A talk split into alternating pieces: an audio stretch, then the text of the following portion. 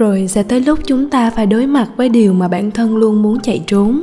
Đó là những cuộc chia ly. Người thứ ba luôn khiến ta oán hận, nhưng lại có những cuộc chia ly mà người thứ ba khiến chúng ta chỉ có thể đành đứng nhìn bất lực, nói một lời chúc phúc mà thôi.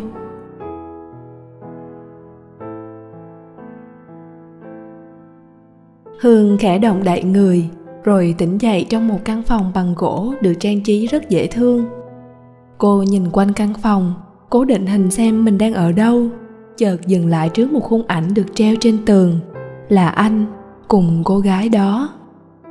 Cô bước khỏi giường, tiến lại phía khung ảnh, đưa tay lên chạm qua tấm kính. Nước mắt bất chợt rơi. Những khung hình như thế này trong căn phòng của cô vẫn còn rất nhiều. Hương lau nước mắt, rồi bước ra cửa. Chợt thấy cô gái ấy vừa đi lên từ cầu thang. Cảm ơn chị. Hương vội mở lời trước. Ừ, không có gì đâu em. Cả hai lặng yên một hồi. Hương cứ đứng chôn chân ở đó mà chẳng biết làm cách nào để thoát ra khỏi đây ngay bây giờ. Bất ngờ cô chủ quán cất lời. Chị là Yên, rất vui được biết em. Chị thấy em là khách quen của Trầm từ rất lâu rồi, đúng chứ nhỉ? Trầm rất tuyệt, Hương nói, lãng đi những suy tư trong tâm trí mình bây giờ. Cảm ơn em đã yêu mến Trầm đến vậy.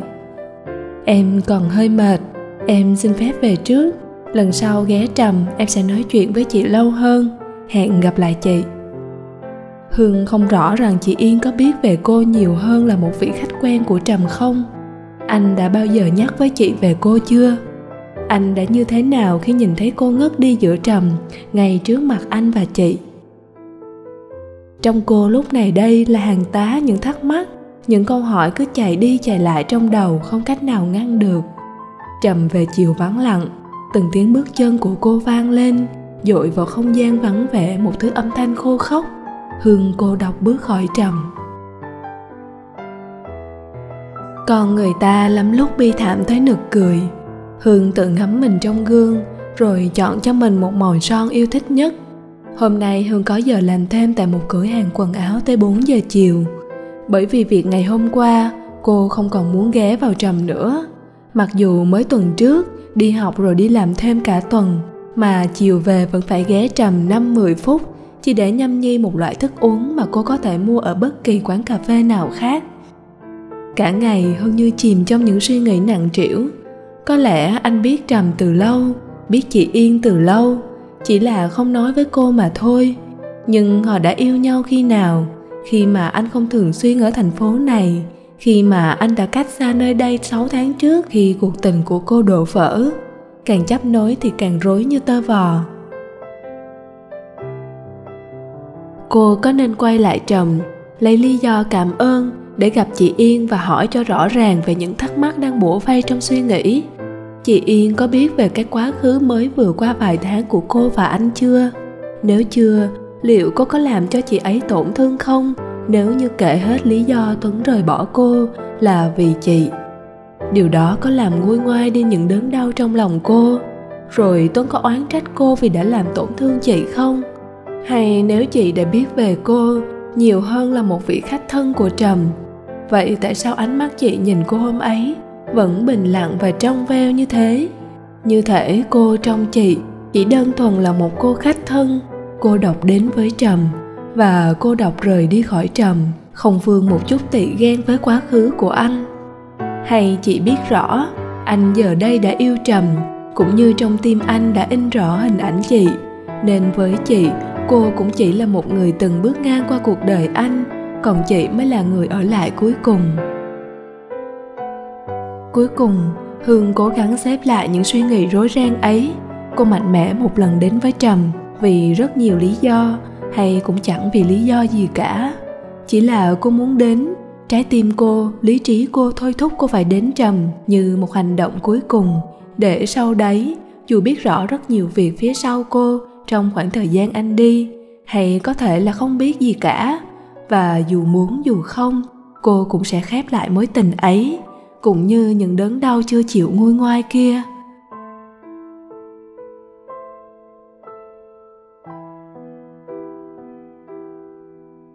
Hương tới Trầm cùng một giỏ hoa quả trên tay.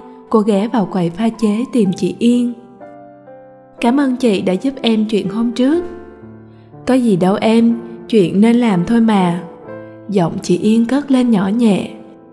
Em có thể nói chuyện với chị một lát được không ạ? Rất sẵn lòng, cô khách thân ạ. Hương cùng chị Yên đi tới chiếc bàn ở một góc khuất trong tiệm.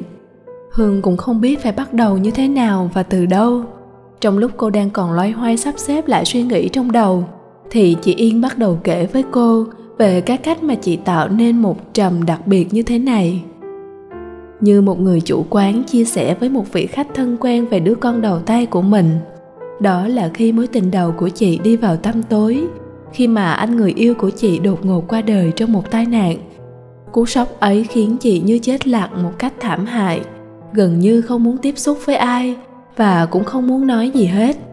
Ban đầu ngày nào chị cũng khóc cho tới lúc ngủ quên đi, rồi sau đó chị không còn nước mắt nữa, lại chỉ ngồi bần thần nhìn từ ban công ra bên ngoài.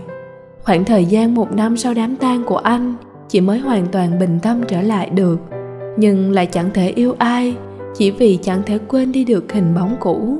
Chị mở Trầm để dành cho những người cô đơn như chị. Rồi một ngày Trầm thay đổi, cũng là ngày chị lại yêu. Đến đây Hương cảm nhận được trái tim mình như đang ngừng đập một vài nhịp để nghe câu chuyện của chị. Câu chuyện có mặt của người cô thương. Chị Yên kể, chị quen Tuấn trong một buổi tối mưa rất to. Anh ấy đang đi đâu đó nên đành ghé vào Trầm tìm một nơi trú ngụ. Anh ấy cũng là một vị khách cuối cùng của Trầm hôm đó. Chị còn nhớ, mưa rã rít tới tận khuya, chị đang pha cà phê, bỗng dưng anh ấy hỏi: Trầm luôn vắng lặng như thế này sao? Chị quay ra với ly cà phê rồi nói: Nó không vắng lặng cho những người thật sự hiểu Trầm. Sau đó bọn chị cùng chia sẻ về những điều trong cuộc sống. Và chính Tuấn là người con trai thứ hai sau mối tình đầu đã đem lại cho chị một ấn tượng sâu sắc. Những tuần sau đó, Tuấn thường tới Trầm vào buổi tối cuối tuần. Rồi dần dần, chị nhận ra anh ấy đã làm thay đổi cuộc đời chị, cho chị hiểu được những điều tươi vui hơn một nốt trầm. Sau khi đi công tác sáu tháng, anh ấy đã trở về với Trầm và với chị. Anh ấy đã cố gắng học cho thuần thục tất cả những loại đồ uống mà chị làm, chỉ bởi vì anh ấy muốn hiểu chị hơn. Có đôi lúc chị thấy mình chỉ dành cho Tuấn một sự cảm động hay biết ơn, nhưng đôi lúc lại thấy hạnh phúc khi có Tuấn bên cạnh.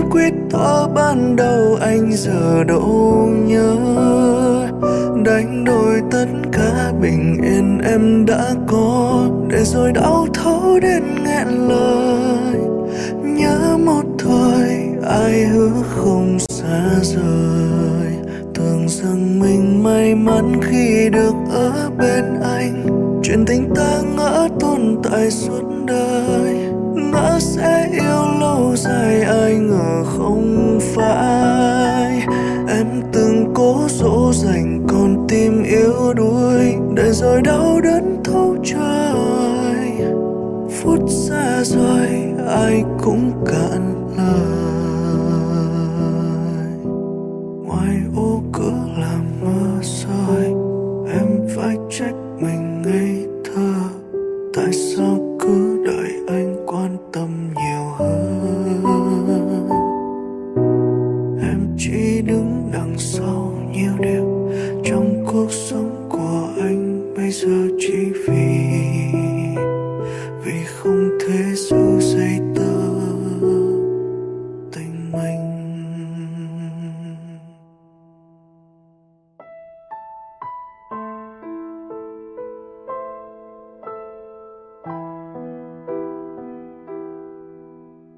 Đôi khi tình duyên của người này được gắn kết với người kia theo những cách rất khác nhau. Người con trai mà chị Yên cho rằng đã làm thay đổi cuộc đời chị ấy cũng là người đã làm thay đổi cuộc đời cô, một cách thay đổi ngược lại với chị Yên.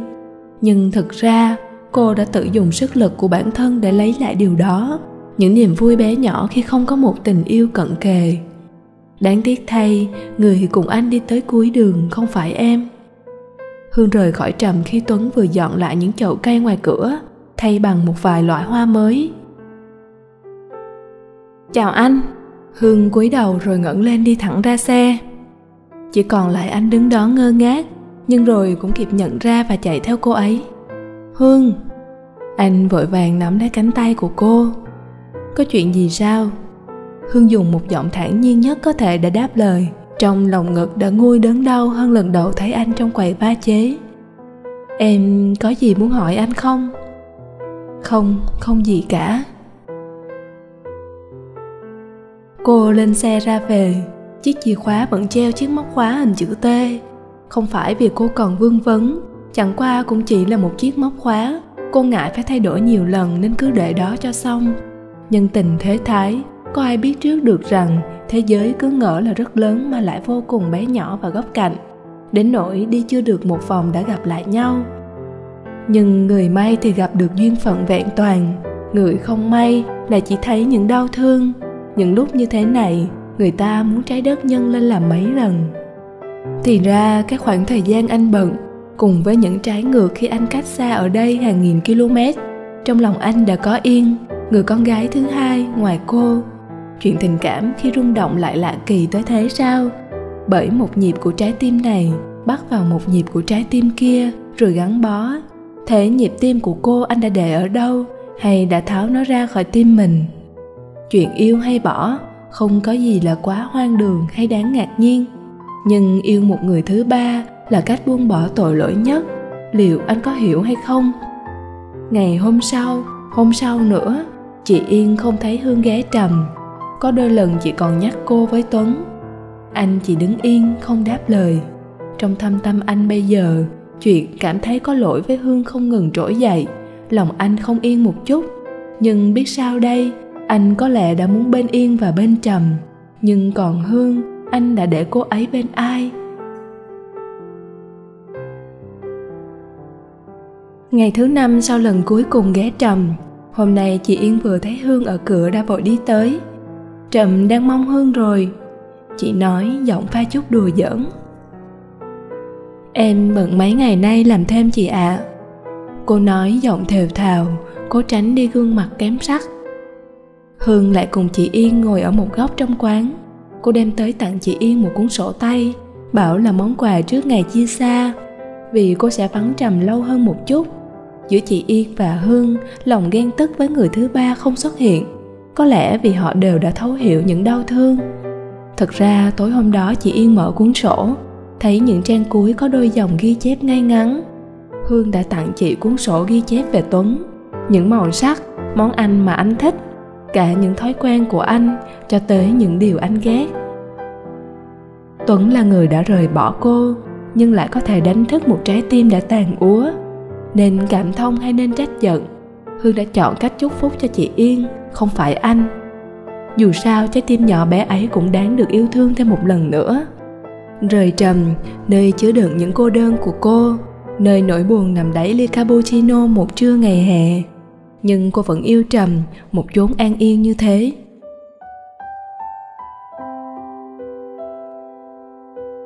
Cảm ơn các bạn đã lắng nghe radio số năm mươi mốt qua phần hai của truyện ngắn Vì tình yêu nào cũng có thể bắt đầu của tác giả Nhã Tú đã gửi về cho chương trình.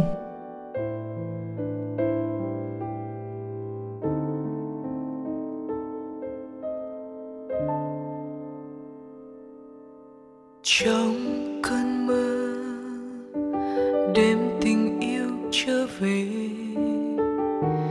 tình yêu có anh quay trở về, mình tay trong tay vui đùa mê say, thoáng phút trông tan biến ấy.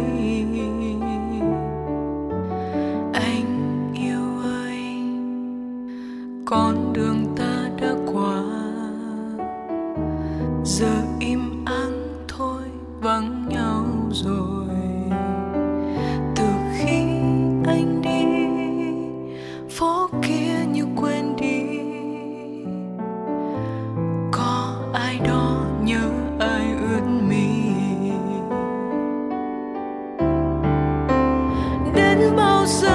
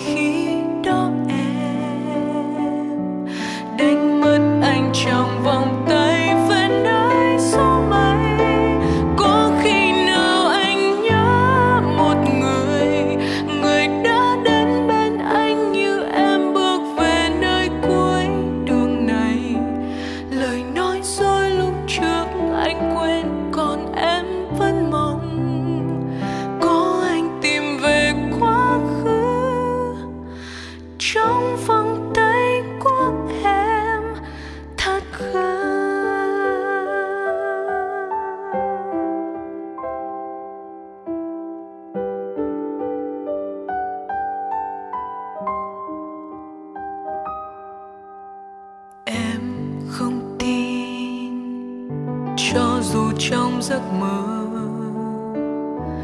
tình yêu với anh quá ơ thơ, thì xin đêm nay ghé qua như mưa bay, trái tim sẽ bớt đau nhói thêm.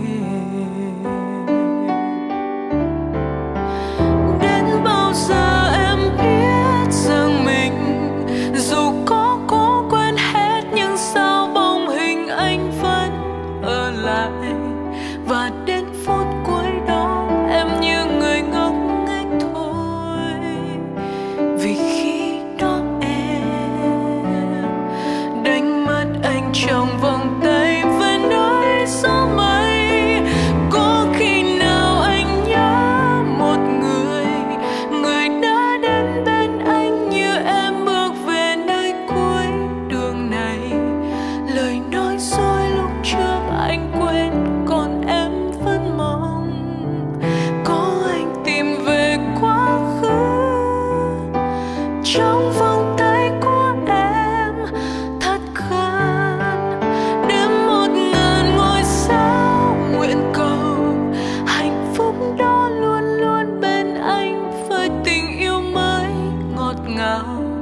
và đến lúc nắng ấm ngang qua rồi em sẽ quên.